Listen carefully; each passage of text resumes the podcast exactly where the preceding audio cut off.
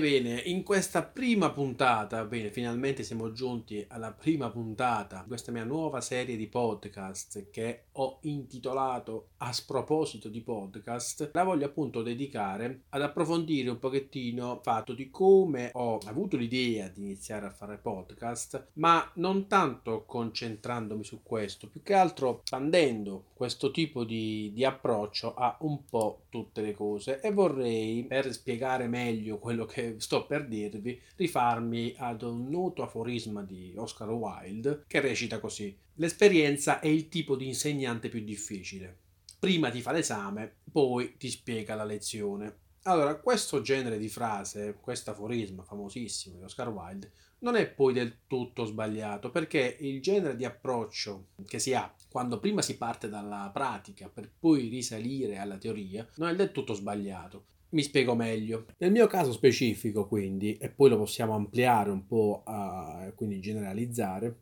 io nel momento in cui ho avuto l'idea di fare podcast, cioè sostanzialmente non avevo idea di come si eh, creava effettivamente un podcast, quali piattaforme utilizzare per eh, condividere il podcast, eccetera, eccetera. Cioè partivo da zero, volevo solamente... avevo solamente questa idea in testa di fare podcast, però non è passato tanto tempo da quando ho avuto questa idea a quando il mio primo podcast è stato messo online. Adesso, a prescindere dal successo o l'insuccesso di, di qualcosa che uno crea, mi voglio soffermare appunto sul fatto che non usavo i podcast, non conoscevo i podcast, solleticato, affascinato da questa nuova realtà, da questa nuova vecchia realtà, io mi sono, mi ci sono buttato dentro e ho in pochi giorni fatto, diciamo, un'infarinatura di, vari, di varie applicazioni che mettevano a disposizione questo servizio. Quindi ho ascoltato diversi autori di, su svariate tematiche, ma non tanto perché per copiare uno stile, più che altro per vedere i vari tipi di stili, cioè anche perché chiaramente, diciamocelo chiaramente, ogni piattaforma non è che arrivi, arriva il, il rivoluzionario di, tor- di turno e fa tutto a modo proprio, bisogna comunque adattarsi più o meno a certe linee guida che la piattaforma ti impone.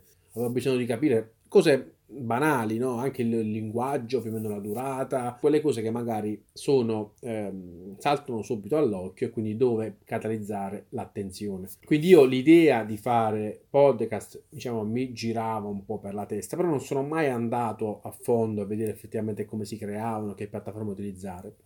Quando ho iniziato a pensarci concretamente, ricordo, era un lunedì, e il mio, da quel lunedì fino alla prima pubblicazione dell'episodio sono passati forse cinque sei giorni, però l'episodio era già online, cioè partendo da zero. Quindi io in questi giorni cosa ho fatto? Ho creato delle bozze di audio, mi sono dovuto informare su quali piattaforme utilizzare, piattaforme che mettessero a disposizione degli spazi per distribuire poi i podcast, cosa che io non sapevo come si, come si facesse, utilizzare qualche programmino per eh, aggiustare un pochettino l'audio.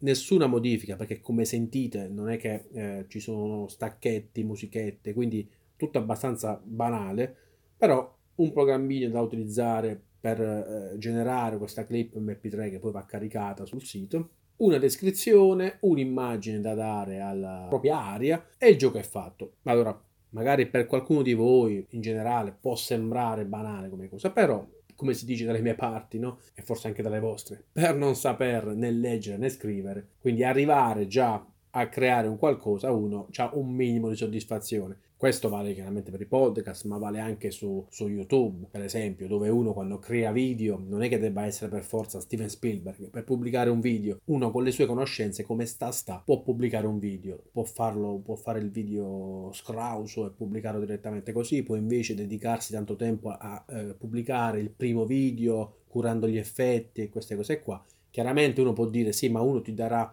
probabilmente un successo maggiore rispetto all'altro, però comunque non è matematico, cioè non è che tu, se pubblichi un contenuto di qualità, matematicamente quello ti porterà da qualche parte. Tu comunque chiaramente proporzioni ciò che crei e ciò che fai in base a quelle che sono le tue anche esigenze e capacità del momento. Ti lanci e provi e vedi un po' come va.